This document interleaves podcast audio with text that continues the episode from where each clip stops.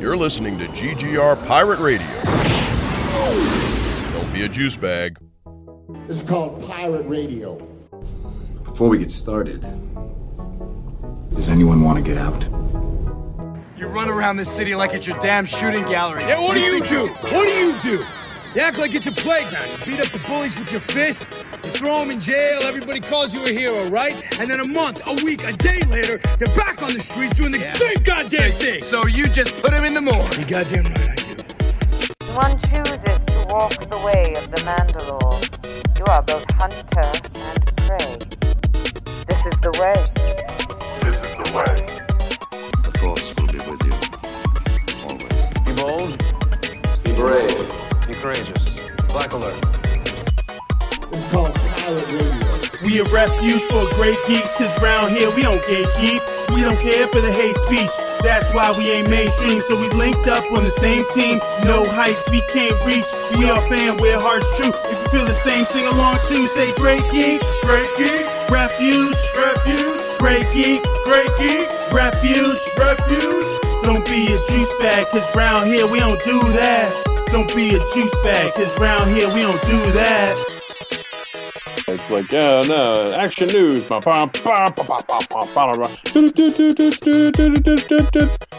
now, your host, Mike Luxford. I'm totally gonna use that, too.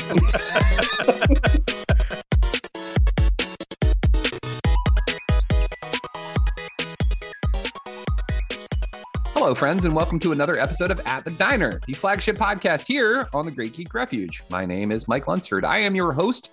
I am also the editor-in-chief of our website. It is greatgeekrefuge.com. Check it out when you get a chance. Lots of great articles, lots of great podcasts. In fact, that's what we're doing right now, this podcast thing. I want to introduce my co-hosts for At The Diner. I'm going to start with Mr. MC Brooks.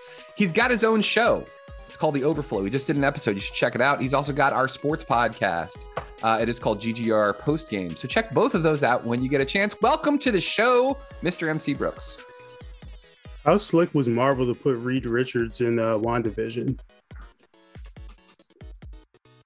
Wait, now I'm trying to think. When did they put him in WandaVision? Oh, well done. Well done. That was, yes, bravo. Bravo. Identity theft is not a joke, Mr. Brooks. Our second co-host when it comes to At The Diner, Mr. James Rambo. He's a very talented visual artist, if you have not seen his work. I don't even know, where do you keep your stuff now, Mr. Rambo? Where can we find some of your beautiful art if we wanted to purchase it and adorn it on our walls? Harder and harder to do. I killed that Etsy. Fuck Etsy. Yeah, message me. I have so many prints. There you go. I have so many things. You send him a message and he will send you a print. As long Twitter as there is, and Facebook and all manner of things. As long as there is financial compensation involved.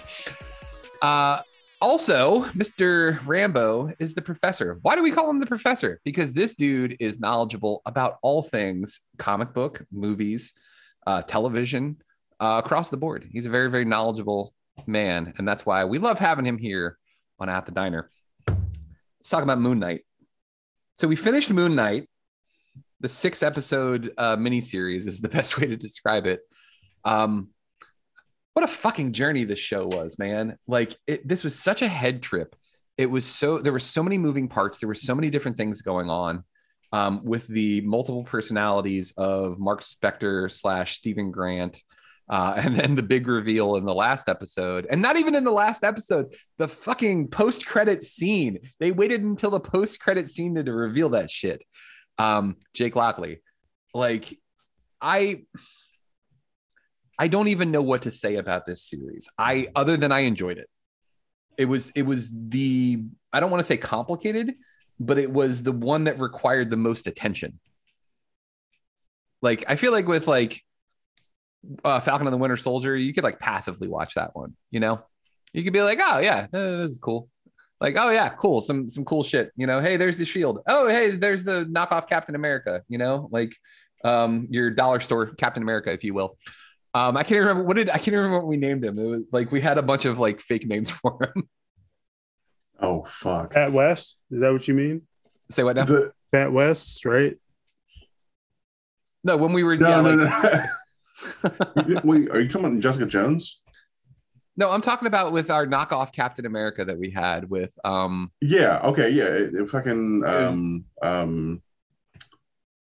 this is great radio. Yeah, I know. Enjoy, folks. It's our first episode back. It was a break. U.S. Agent. God damn it. Yeah. It was like Lieutenant Stars and Stripes and shit. Yeah. Yeah. Oh, that's right. Yeah. Corporal United States. I forgot about that. Yeah, exactly. First Lieutenant USA. Yeah. Like dumb shit like that. Yeah. Either way, my point being is that with all these series, they've all required, they're not the same. And I like that. I like that WandaVision is not the same cookie cutter setup as Falcon and the Winter Soldier. I like that Moon Knight is different than all of them. Like each one of these has a different storytelling style, has a different thing to tell. It's not just like, here are your 6 episodes, enjoy assholes. Moon Knight was new and different, but it's also a character I've never been familiar with before. And I really enjoyed this. There's a lot of questions that I have. Jesus Christ. Like if Mark Spector's Jewish, how come he went to Egyptian heaven? Like is it because of Khonshu? Like these might be questions that don't have answers, like that are rhetorical. Like, but yeah, I really enjoyed it. Like you guys take over. Like I'm just going to keep rambling if you don't stop me. MC, what was your take on this overall? What did you think of the finale of the series? Give me kind of your takeaways, especially because I know that you have been like reading up on the series. I know that you're a big fan of the character. Yeah, no, I mean, I liked it. I think the further I get away from it, the more I think about it. I think this might be my second favorite of what we've gotten in terms of the Disney Plus TV shows. I think WandaVision is still my number one. I think, especially with how it ties into what we're going to talk about later, I enjoy that the most. But I think I like this just a little bit more than I liked Loki and Falcon and Winter Soldier and What If. I don't think I'm missing it. I think that's it, right? Oh, and Hawkeye too. But I've pretty much liked everything in this series in particular. I liked that it was disconnected from everything. I think this is kind of what we wanted, or what we thought we were going to get when we were reviewing Loki last year, and we thought Loki was going to, it was going to focus on that until we got trailers, and we saw it was just going to do a bunch of weird stuff. But yeah, no, it was a hell of a ride from start to finish, and it's funny because when you go back and rewatch clips or stuff from earlier episodes, you find that there were always clues to things. It's like Jake, for example, there were always clues for Jake in earlier episodes that we just kind of didn't really think much of, until we got that reveal towards the end. But we've been asking for Marvel for years to like do some different stuff, do some weird shit, stay away from the quote Marvel formula, as they call it. And with both the things we were going to talk about today, I feel like they did a good job of that. And it makes me really curious about where exactly Moon Knight is going to pop up next, because we know Marvel is doing, they're not doing like the big 6-picture, whatever contracts anymore. They're doing, just negotiating with the actor whenever they want to do something with them. So it makes me curious about where exactly he's going to go next. But even just with what we got in these 6 episodes, and I think this very easily could have gotten more. Like I don't think 9 episodes would have necessarily killed the series if they wanted to expand on some other stuff. But even with it being disconnected, I mean, there were still plenty of references to things happening in the MCU, such as, who is in the Ennead with that pantheon of gods. We've talked about it before, the references to Kang the Conqueror or Rama Tut that were in this show. But yeah, overall, I liked it. I'm curious where he's going to go next. I know there's rumors about there being a season 2, even though they submitted it as a limited series to, I think it's the Emmys or whomever it is. But I wouldn't be upset if we got a season two and got to spend more time with this group, especially because I feel like there's, you know, they didn't answer everything in the finale, but I feel like they left enough that there's still a lot more to explore with the character if they decide to do a season two. Yeah, for sure. And what I like about this is they left enough unanswered that a second season would really serve this well. If we end up seeing him do some crossover shit with, you said it was, I think it's Midnight Suns. Is that correct? Yeah. Him and Blade and like some of the other like darker characters you've got. Yeah. So Ghost Rider, shit like that. Yeah. So the funny thing about it is, and Rambo, you can correct me, I don't think Moon Knight was ever actually a member of the Midnight Suns. I believe that photo was a cover done by like a professional. It was done by like a well-known comic artist about what his team would be like if he got to do a Midnight Suns run, and he had Moon Knight and Blade and Ghost Rider and all of that. I gotcha. Okay. So, yeah. So it was. I don't believe it was in that. It was ever an actual thing, but like an ideal team if he got the opportunity to like do something with it. Yeah. Either way, I think it would be fun to see this character interact with some other superheroes, because we did get when Layla became I can never remember Scarlet Scarab. Yeah, like the fact that like that was cool. I really enjoyed that, but also there was a little piece in there that I really enjoyed when she's rocking that suit and that little Egyptian girl turns to her and she's like, "Oh my God, there's a hero that looks like me." And she's like, "Are you a superhero?" And she goes, "Yes." Like, I know that was kind of on the nose, but I thought that was kind of cool, because it was like them saying, "Hey, look, there's going to be more heroes. There's going to be more representation." And again, was it a little like, you know, calling your shot? Yes, but I still thought it was cool. I still enjoyed it. But I mean, it's a nice call. It's a nice callback, because just her father was known as the Scarlet Scarab, and kind of depending on what you read, he's either an Egyptian superhero or a villain. Like the way I got introduced to him was, you know, he was referred to as a Captain America villain, and it was because in one of the comic runs, he actually aligned with the Axis of Evil against America because of something to deal with like Egypt getting freedom or something like that. I can't remember exactly what it was. So it was kind of like he was kind of marketed as kind of like a Captain America villain, but he wasn't actually a villain. It was like taking a shitty deal for the purpose of like preserving his people and his country and whatnot. And then there are other runs I've seen where apparently he's more of a hero, and you see him aligned with the quote good guys. But I thought that was a nice callback. It's another example of Marvel updating a character, you know, because Layla was not, I mean, Layla in Moon Knight lore is not actually a prominent character. The character in the comics is known as Marlene, but Marlene is also, as far as if I remember correctly, not the same character we're talking about. It was like this Layla character was inspired from Marlene, but they decided to do some different stuff with her, which I think is pretty cool. But yeah, just the entire thing of, you know, making her a superhero, which is, you know, very different than who she was in the comics, even the Marlene character was in the comics. I think it's all pretty cool. Yeah. Rambo, what say you, man?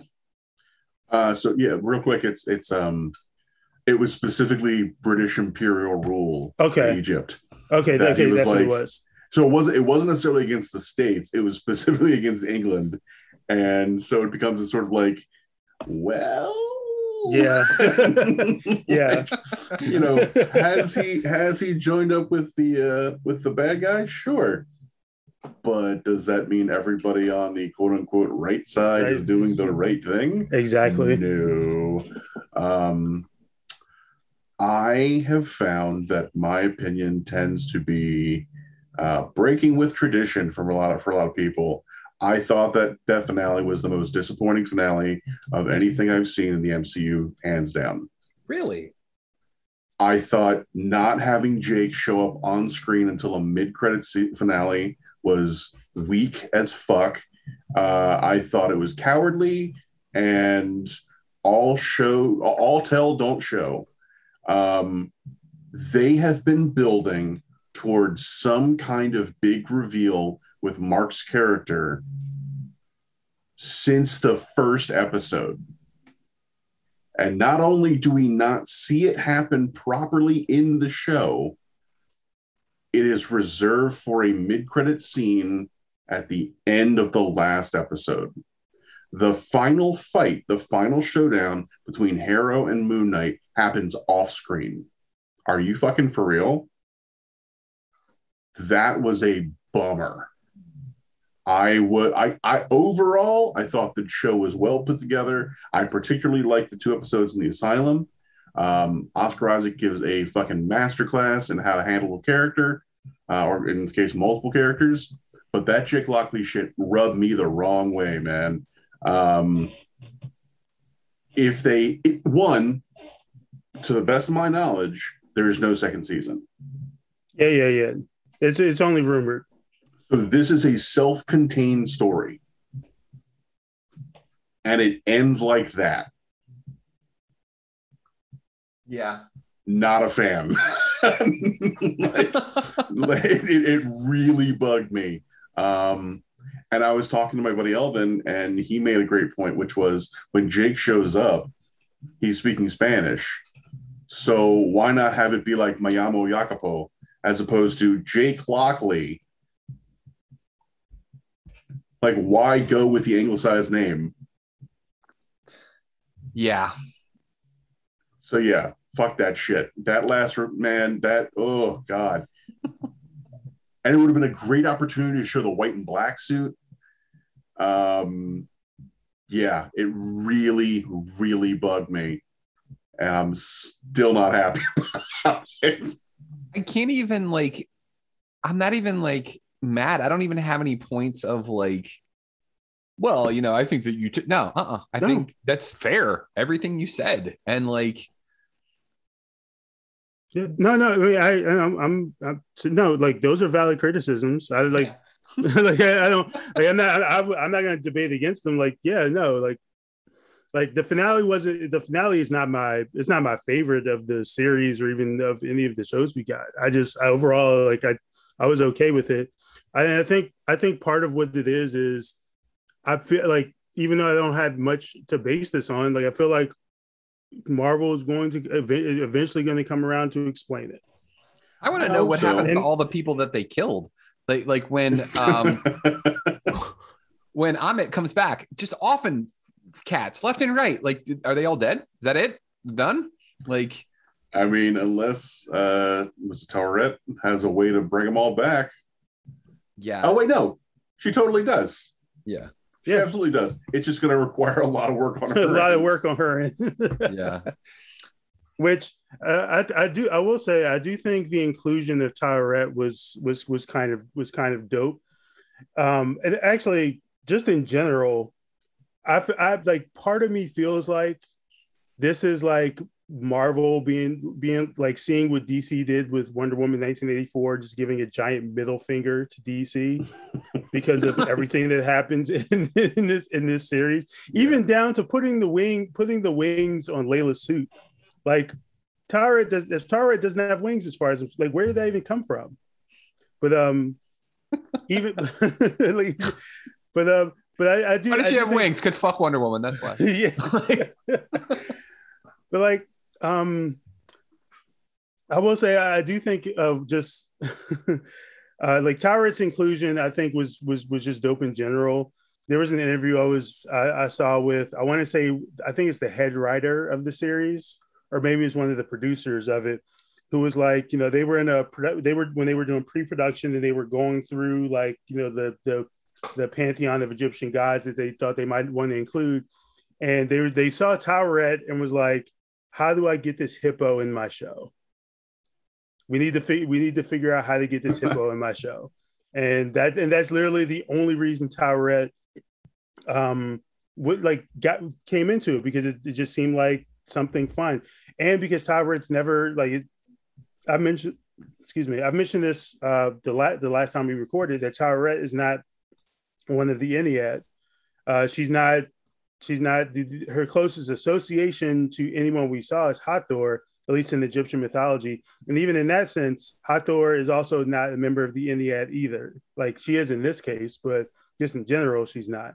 But I just think it was pretty cool to see all of that. And like I said, I think part of this series was kind of like a big fuck you to Wonder Woman 1984 and how Egypt was represented there versus how it was in this series. And I feel like we saw articles about that from people who worked on the show, that like it was a specific point of note even before the show aired. It was like, oh yeah, no, we're actually going to show respect to Egypt in our show. Just you watch. Yeah. Good for them. You know, like it, all of Rambo's points, 100%.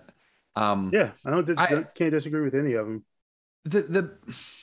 My biggest gripe with this is, and it's typically when you do this sort of thing, like it's normally the things that like, and I'm not able to divorce myself from this sort of thing. And which is, I think, why it's hard for me to be a good like reviewer of movies. Cause I'm like, it was fun. You know, and like that's sometimes that's all I have to say about things. Occasionally I'm much more in depth, but like the biggest thing for me is whenever you have people who are like critical of very specific things, like we'll use Marx Judaism, for example, like that always frustrates me because it's like, look, is that all you're going to look at for this story? Like, what did you expect? What did you want them to do? And why? And like, here's the other thing. We're just because this is the, like you said, a limited series, we don't know that there's not going to be more. We don't know that there's not going to be more Moon Knight stories. We don't know that for sure. We don't know how they're going to handle this. And maybe they will have more stuff because depending on the response from this show and how many people watched it, that may dictate whether or not we're going to get more. This may have been, I don't want to say a test, but yeah, to a certain degree, this may have been a test to see, is this character viable? Are we going to get more interest in this?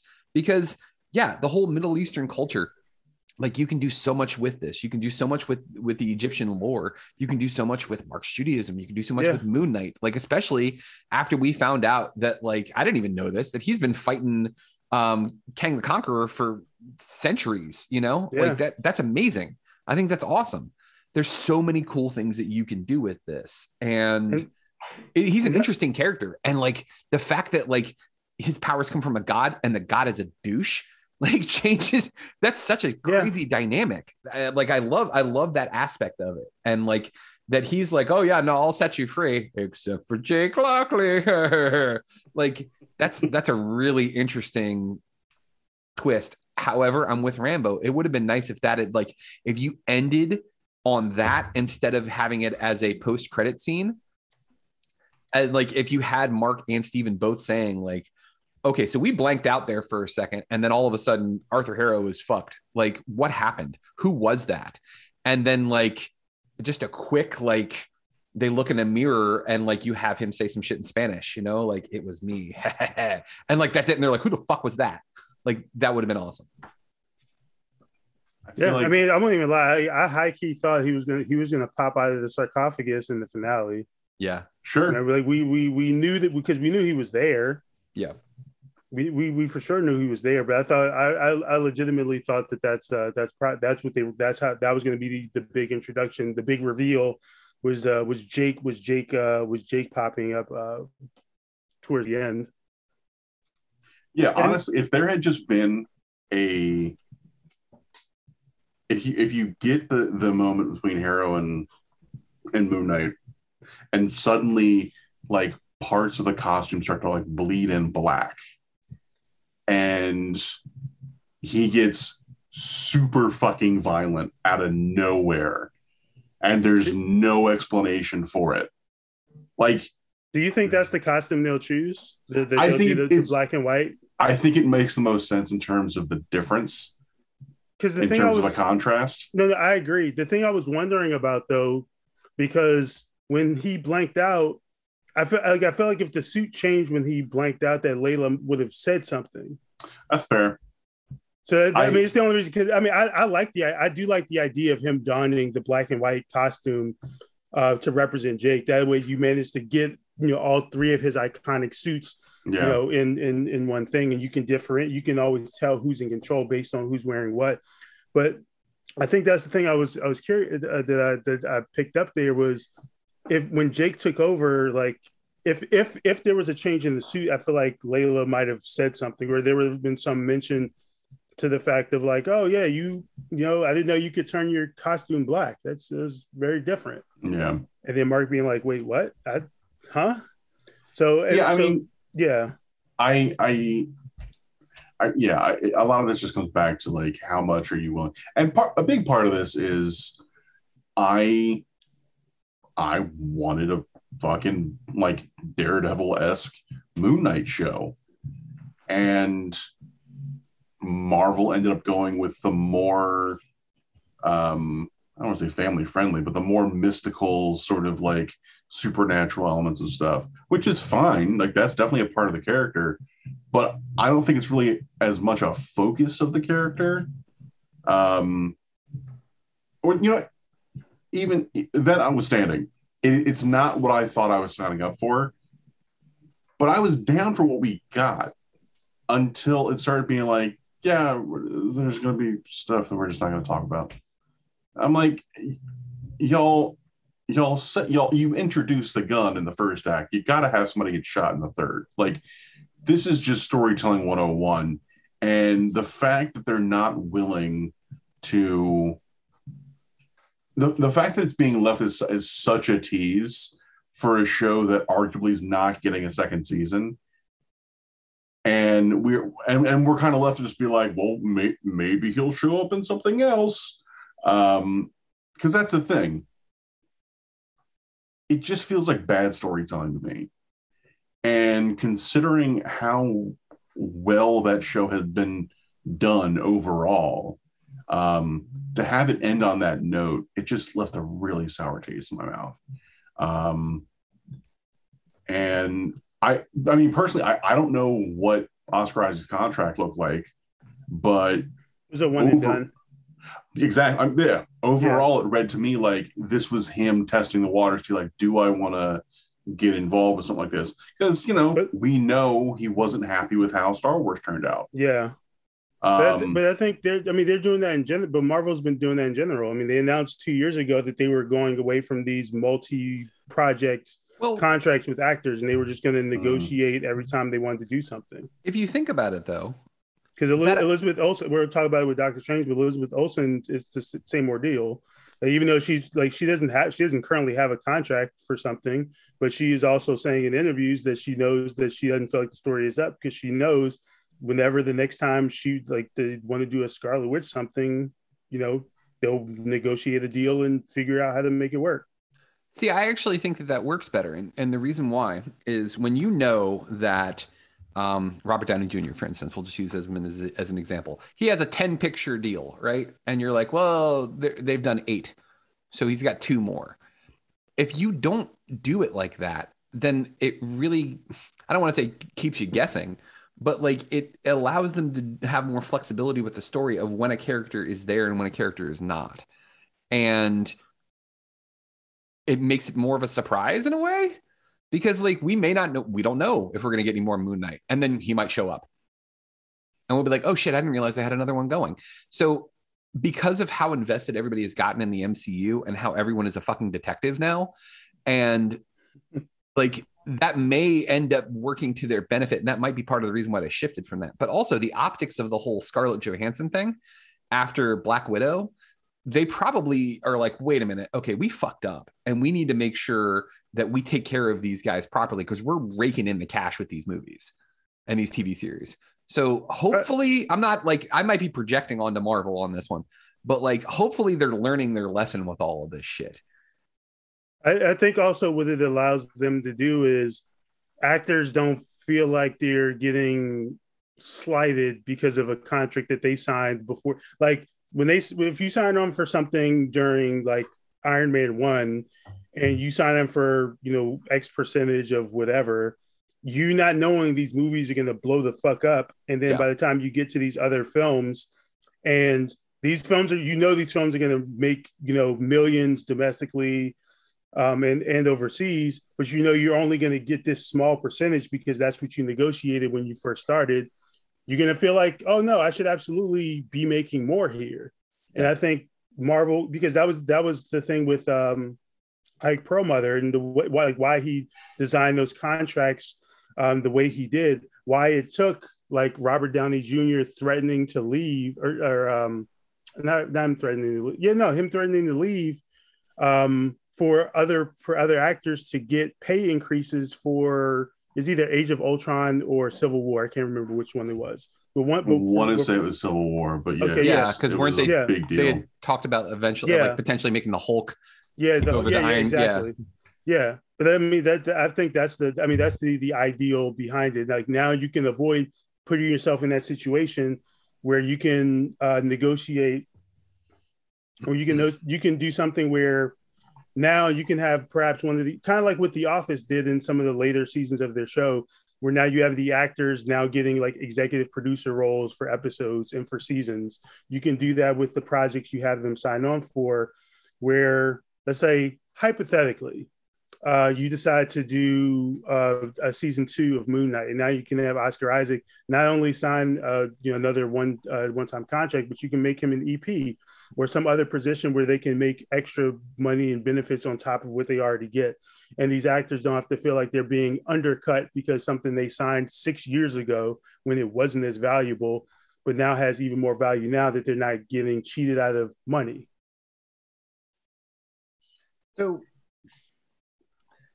the thing that I'm wondering about with all of this though is how much of this is course correction. Like I was mentioning this before, like with all the stuff that happened with Scarlett Johansson, all the stuff with Perlmutter, how much of this is course correction? How much of this is I think it's a little of both. It's a little bit of course correction and also just kind of, I mean, you can't always expect companies and businesses to not do the right thing. Yeah. But it's also just a little bit of that. I think with Kevin Feige being in charge since Civil War, we've seen a more concerted effort on his end to diversify the MCU in ways that didn't exist before. Oh yeah. Part of it is why we got Black Panther, it's why we got Captain Marvel, it's why we're getting more non-men superheroes in the MCU, which is antagonizing the fanboys, which I love so much because they're starting to call it, get this. They're starting to call it the MCU. The MCU, yes, MCU. I just saw that recently. Now like you're fucking Sean Connery. MCU. But we're starting to see that now with more, because that was one of the things I saw. One of the criticisms I saw of the Moon Knight finale was like, oh no, they're making it the MCU because of course Layla has to be a hero. Hey, real quick, for anybody who's listening, who's part of our GGR Facebook group, you use the term MCU, automatic ban. We are kicking you the fuck out. That shit is so funny. I know somebody who I'd like to use that term so we could kick them out. Personally. Go ahead. Do it. Go ahead. I dare you. I double dare you. Fucking do it. We want to kick your ass out anyways. It's such a perfect self-own. It is so... Yes. Distilled stupidity. Yeah. Because it's there's too many girls in it, and also it's getting all emasculated. It's fucking beta cuck MCU bullshit. Okay. All right. Just say it out loud. Just say it. Say MCU, where you also sound like you have a fucking speech impediment. Oh God. It's so great. I love it so much. They've been saying it so much because we're getting Miss Marvel is the next Marvel TV show that we have coming out. She-Hulk is coming later this year. Echo is getting a series that's actually filming right now. Shuri is the Black. Well, I'm guessing, but Shuri most likely is going to be the next Black Panther. I don't know, man. Captain Marvel. Next year, The Marvels. Yeah, The Marvels. Oh man, with not just Carol, not just Kamala, but more than likely Monica as well. Yep. Because we got to see three girls. Oh, you know? And boy, do they fucking hate Brie Larson. God damn, do they hate Brie Larson. And there's a black woman and a brown woman. Oh, yep. No. What are they going to do? I guess they're going to go watch that movie, aren't they? They're going to spend their fucking money and go watch that movie because we all know those nerds are full of shit and they're going to watch whatever Marvel puts out. I know I'm going to do it. I don't give a shit. Yep. Yeah. Show me what do you got? Yeah. Let's do it. But no, to Shuri playing Black Panther, Winston Duke just had a big meeting with Marvel not too long ago. Yeah, renegotiated his contract. I saw that. Yeah, I would be okay with that because honestly, after all of her anti-vax bullshit, like it's just kind of like, what the fuck is going on? No. I'm with both of you on that. It just for me, it would beg the question of, well, he doesn't worship the Panther goddess, so how is that going to work? Yeah, this version of him, but there's a multiverse now. You're gonna invite him from the multiverse to 616 Wakanda. I don't know, man. Because I'm just trying to throw answers out that like don't really. I don't know. I have a theory as to what they may end up doing. Oh yeah, and I hope it's not what ends up being the case. But I could definitely see them doing it. And it's if they want to borrow from.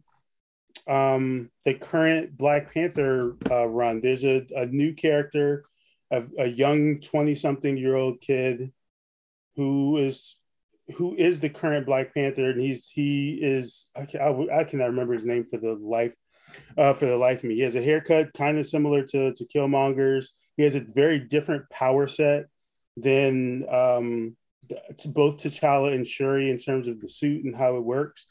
And he kind of came out of nowhere as kind of like, I don't say like not like an anti-hero, but it's just kind of like as another vigilante type fighter within Wakanda.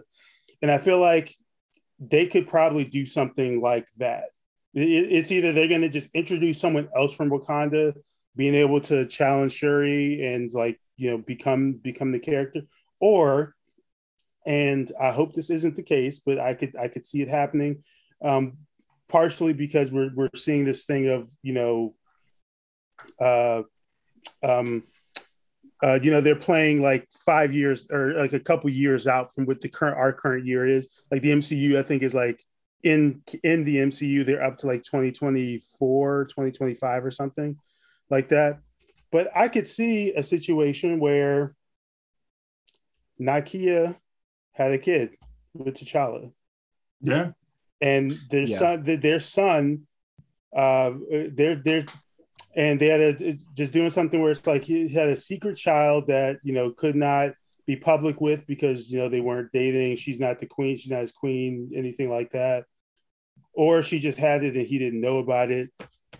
And his son ends up taking up the mantle because it's his birthright as the child of the previous Black Panther. I don't envy this second movie, and I don't envy. I'm blanking on his name right now, the director, and I feel like an asshole. Oh, Ryan Coogler. Thank you, Ryan Coogler. I don't envy the position that he's in. No, because I feel like he's in a no-win scenario. No matter what he does, he's going to be criticized, and it sucks because I fucking love that movie. That was the movie. That one and Ragnarok were the two that on second viewing I enjoyed the most. Because Black Panther, like I know it sounds weird coming from a white dude, okay? But I love that movie. Spoke to me, man. When he is having that conversation with his father in in heaven, basically. And he's like, why? Why did you do it? Why did you abandon your brother? Why did you do this? And he's like, I thought it was the right thing to do. And he just like tearfully is like, you were wrong. Like that just nailed me because like for anybody who's ever like fought with their family about what's right and what's wrong, like that just speaks to you. And like, he was a king trying to make his own mark, but also do right by his ancestors. And like, if that doesn't speak to anybody, like if you're not struggling with something like that, man, like that, I feel like that's a universal message. And that's why I'm so scared about this movie. Not because I feel like I'm not going to like it. I feel like I'm going to like it regardless, because I think Ryan Coogler knows exactly what the fuck he's doing. Yeah. I just feel bad for him because of this awful tragedy that happened because of Chadwick Boseman. But also, too, the person that you easily could have handed the reins to, his sister, she's a piece of shit. And it's like, it would have made so much sense, because you could have just been like, hey, let's hand the reins to a woman. How dope would that shit be? We all would have loved it. And then she's like, anti-mask, anti-vaccine. And you're like, she's fuck. Like a literal liability for the studio. Yes, exactly. Oh man, like I don't fumble the bag on that. I don't envy this task. However, this may end up being, I'm a big believer when things like this happen. Sometimes you see amazing things happen. Sometimes this is where you get the best stories, when you gotta figure shit out because bad shit happened, you know? No, I agree 1,000%. And like, even though I'm okay with it for this movie, but you know, I am team recast to T'Challa. Like I think, I mean, Chadwick's own brother has been very vocal about the fact that he believes that his brother would want the mantle to live on beyond him. Oh yeah, and he understands that, like, because all these people, you know, Kevin and Ryan and Nate Moore and like all these people at Marvel who knew him, like they feel like they're doing the right thing by just retiring the character outright. But I'm team recast, and like I get not doing it for this movie. I can't imagine the pain and turmoil of trying to go into this movie with not long after having lost Chadwick, and having someone else there replacing him. Like I get not doing it for that movie, but I'm just hoping that, because I feel like the movie's going to do well. It's going to do well because it's Marvel and because so many of us are going to show up to go see it anyway. But I'm hoping that for 3, that they do decide to find some way to bring him back into the role. But even if they don't, as much as I dislike it, I do have faith that Marvel they'll figure it out. That whatever they decide to do for the MCU, you know, to this point, they've had way more successes when they've done different shit than the failures. So I'm willing to give them the benefit of the doubt if they decide to do something different with the Black Panther character, regardless of who is taking up the mantle, and, you know, figuring it out from there. But I also don't envy them. Like, if it wasn't for the Flash movie, I feel like we might be talking about Black Panther as a movie that's just had a million issues come up over the course of that movie just trying to get made. If it wasn't for Ezra Miller just trying to fuck everything that they've ever done as a career in like a matter of months. Can I ruin my career in 90 days? I want to ask you guys, because you're much more well-versed in comics than I am. Is there any tie between, since these are now the 2 topics of conversation for this episode, is there any tie between Moon Knight's Pantheon of Gods and Black Panther? Now, I get that there is. Okay. I didn't know if there was or not. How are they related? They didn't allude to it in the show. Yeah. But there is a Black Panther. There's a Black Panther tie. So, all right, let me get some water real quick, because this might be a mouthful.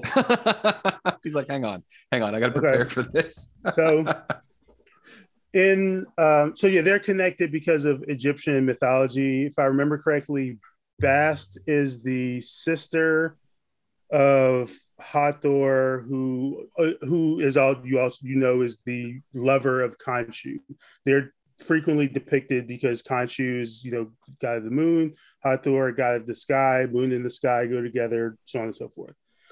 So the first reference we have is back in Civil War, after T'Chaka, is killed, and I believe it's when T'Challa's speaking to Black Widow, he mentions Sekhmet. Now, in Egyptian mythology, Hathor, it might be someone other than Hathor. I might be misremembering the name here, but Hathor is given orders from Ra to basically go destroy humanity because they've been fucking up, right? And Hathor, when bloodlusted, became Sekhmet. So we already have that. So that's the one connection there. That Hathor is also known as Sekhmet, and Sekhmet was named specifically by T'Challa back in Civil War. But in addition to that, Bast is the sibling of Hathor. They're sisters, both Hathor and Sekhmet. So that's the connection point. And Bast is the Panther goddess for Wakanda. And like we use the same logic, you can use the same logic as Khonshu with Moon Knight as the Black Panther's the avatar of Bast, the Panther goddess. Okay, so yeah, there is a definitive line. It's not like some creative shit they would have to do. Yeah, it does exist. Okay. Yeah, and there are photos of the Egyptian pantheon where you see Bast, because people were wondering if we were going to see Bast in Moon Knight. You know, both the handful of times we've seen the Ennead show up on screen when their avatars kind of got together. But, you know, obviously that didn't happen. But yeah, there's definitely a connection point. And there are photos that you can find where you can see Bast listed among the same pantheon, like right next to Hathor and Khonshu and Rod and all these other characters. So I'm trying to find, like, I'm literally Googling it right now like a fucking noob. Like, I'm trying to figure out where Wakanda is in Africa. Like, did they definitively say it's in this spot? It's in this region. It's like southeast. Yeah, I believe. Yeah, I want to say it's like southeast. Fuck. Because it's not fully south, but it's like a little above the southeast, but it's in the eastern part. So yeah, it's not far from Egypt. Is what I was trying to establish. Kind of curve thing. Oh well, yeah. I mean, if it's not far from Egypt, then it's pretty well north. Yeah, well, it's. That hook. So like you've got the Middle East right there where you've got Saudi Arabia, you've got Yemen, you've got all those countries right there. And then there's that little hook that comes off of it. It's to the west of that. So it's inland. It doesn't have, I mean, again, this is going off of Wikipedia right now, again, because, you know, I'm a fucking noob here. Like just looking at it, like it doesn't, again, too, this is based off of, it says a fictional country in East Africa. It is located in sub-Saharan Africa and is home to the superhero Black Panther. Oh, obviously, yeah. So, like, that makes sense that they would have a similar pantheon because of where the countries were established. And, yeah, I mean, that was my big thing is I didn't want it to come off as, like, racist in a way where I was just like, well, it's all Africa, right? So they all got the same religion. No, like, I wanted to make sure I was being sensitive to the topic, but also see if there was a comic line of where they were connected.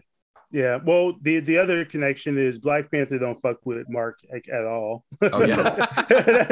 that's kind of what it is. Okay. He does not trust or fuck with Moon Knight at all. Do you blame him? I think they fought in the New Avengers run that preceded this current Moon Knight run, I believe, right? Oh yeah, I think that's the case because Black Panther does show up in the current run. As he's keeping tabs on Moon Knight because he doesn't trust him. Like because even though Mark is currently like in therapy and just kind of operating on a street level in New York with his midnight mission. Yeah, T'Challa's keeping tabs because he's like, yeah, I don't trust this dude. Yeah, I mean that makes sense. To my knowledge, it's he doesn't trust Mark because Mark is a mercenary and murderer. Yeah. Be it former or not, he still is those things. And he doesn't trust Khonshu because Khonshu is a piece of shit. Yeah, understandable. I feel like that needs to be a mashup because Rambo, I know you've watched Letterkenny. I feel like the whole McMurray is a piece of shit thing. We need to do that with Khonshu. Well, and there's a scene in to MC's point. There's a scene in Jason Aaron's Avengers run, and it's when Khonshu is trying to take over the world, and Khonshu starts. He basically at this point, it's not even like Moon Knight anymore. It's like it is Khonshu using Moon Knight.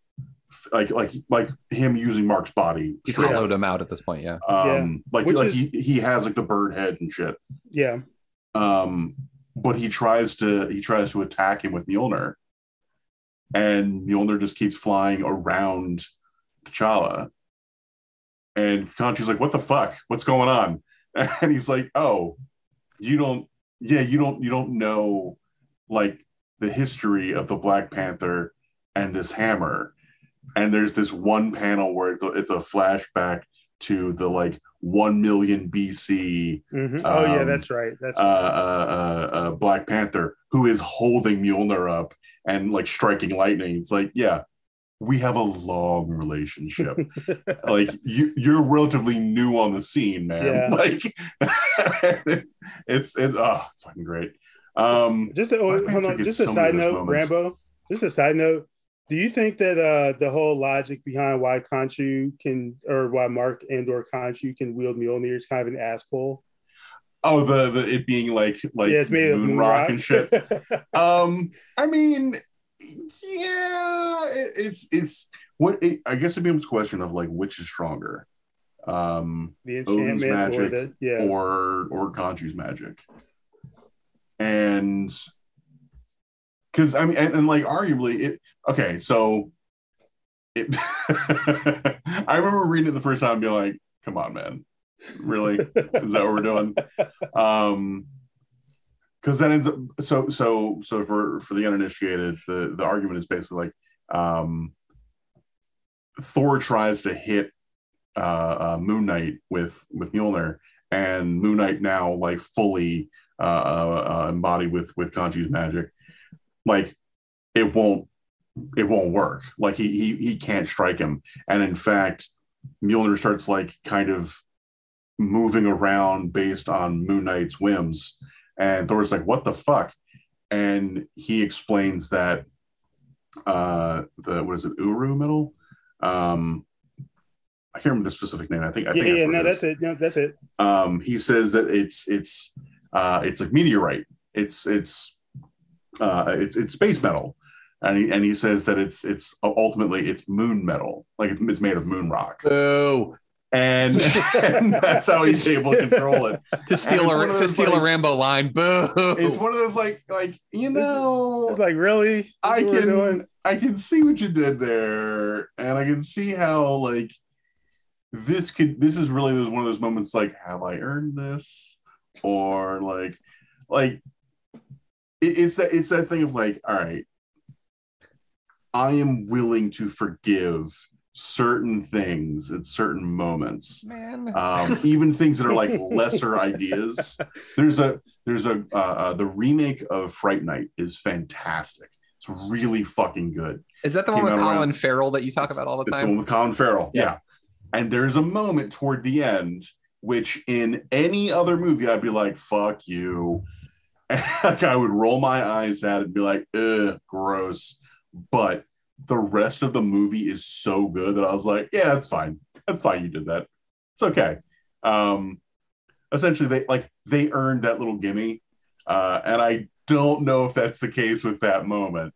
What little I read of the rest of that story was really fucking cool.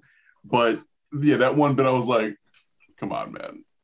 For real, yeah. I was like, this is such an asshole. It was like they just needed this to happen in the story so they could get to a certain other point. It's like, it felt also like a moment where you know we have, yeah, exactly. Like they needed to be able to set this up so they could justify it later on, and also kind of like bypass like what did Thor just stop him? Yeah. Every time I've read it, I was like. I don't know, man. That's a bit much. Well, I think in summation, we all enjoyed Moon Knight. Yes. Varying levels. Yeah. The ending was not everything that we had hoped it could have been, but there's a lot going on. And I mean, honestly, I want to see more of the character. I like the character. I want to see more things. And honestly, like... fucking Oscar Isaac, like just give me more of that dude because he just like kills it every time he's on screen. Well, like I had two final points. Two final questions. My one question is, do you think Oscar Isaac is a big enough sell if they were to do a movie?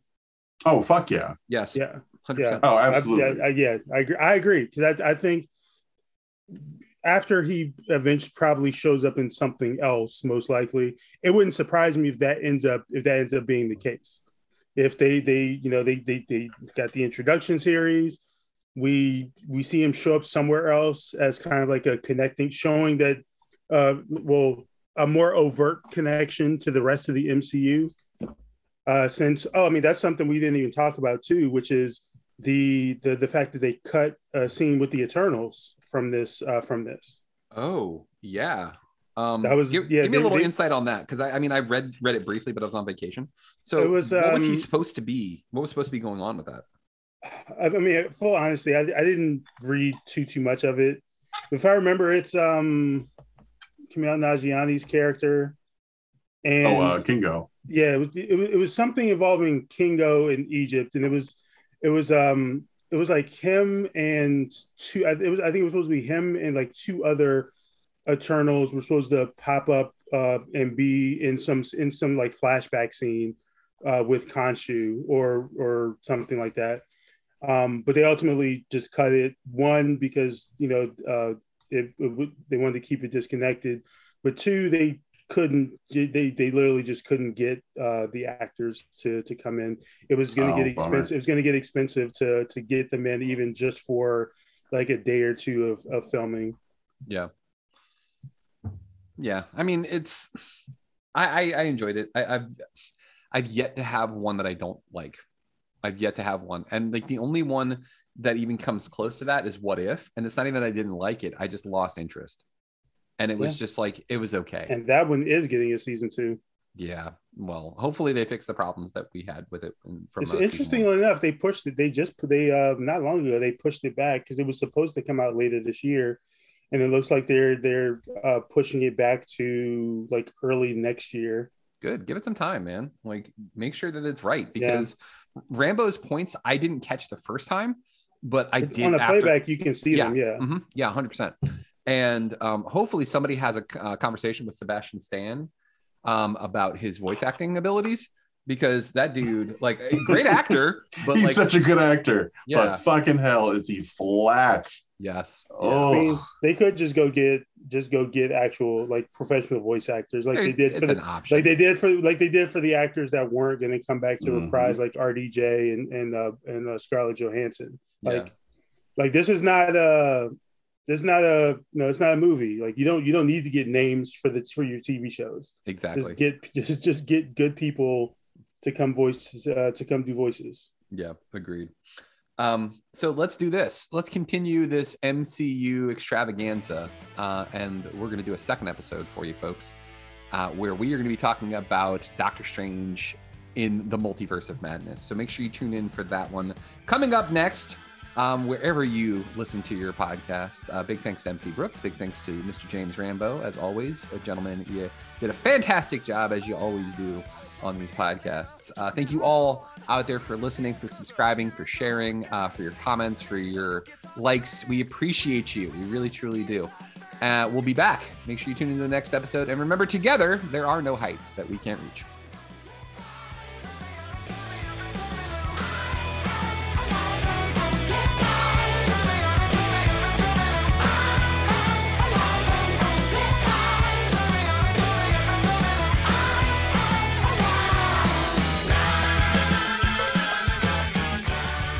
Thank you for listening to GGR Pirate Radio. Make sure you check out our website, greatgeekrefuge.com, for all of our awesome articles and wonderful podcasts. This has been Pirate Radio Network production, juice bags. Yeah, boy.